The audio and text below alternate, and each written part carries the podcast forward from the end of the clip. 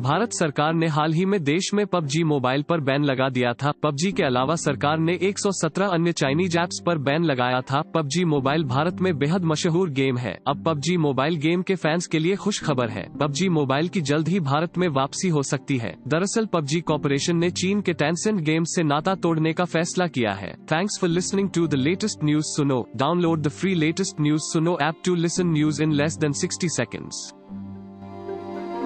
thank you